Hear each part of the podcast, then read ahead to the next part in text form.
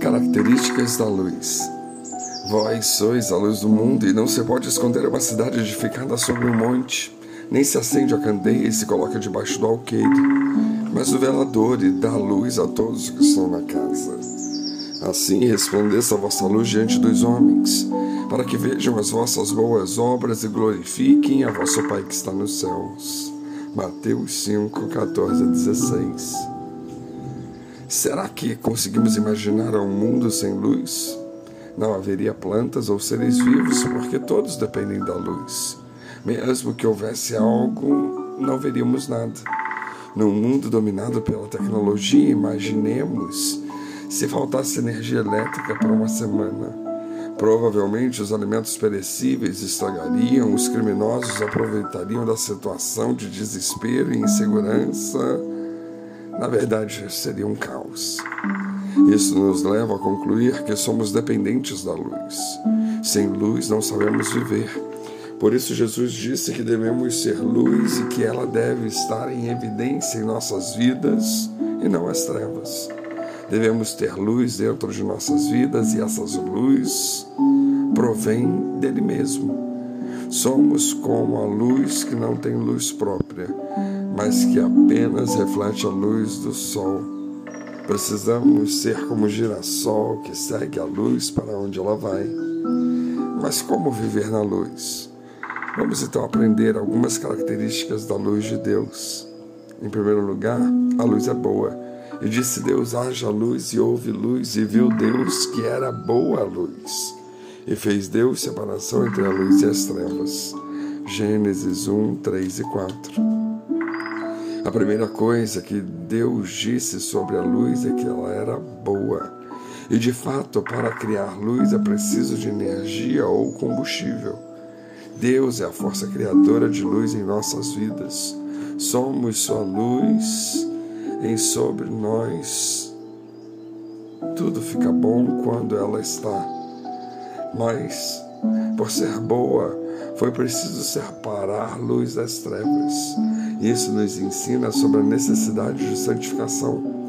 Precisamos sair de tudo que é trevas e procurar andar na luz. Quem faz a luz é Deus e quem separa é Ele também. Se precisamos de uma luz em nossa vida ou também se queremos nos separar do mundo, peçamos ao Senhor que nos ilumine. A segunda característica da luz é que ela é forte. E a luz resplandece nas trevas e as trevas não a compreenderam. João 1:5. A força da luz pode cegar os olhos. Quem suporta olhar para o sol é impossível sem a ajuda de um aparelho ou um redutor de luz. O calor da luz queima. Isso nos ensina que a força que precisamos em nossas vidas provém da luz de Deus. Além de ser separada das trevas, a luz não precisa fugir da escuridão. Aonde a luz chega, automaticamente as trevas vão embora.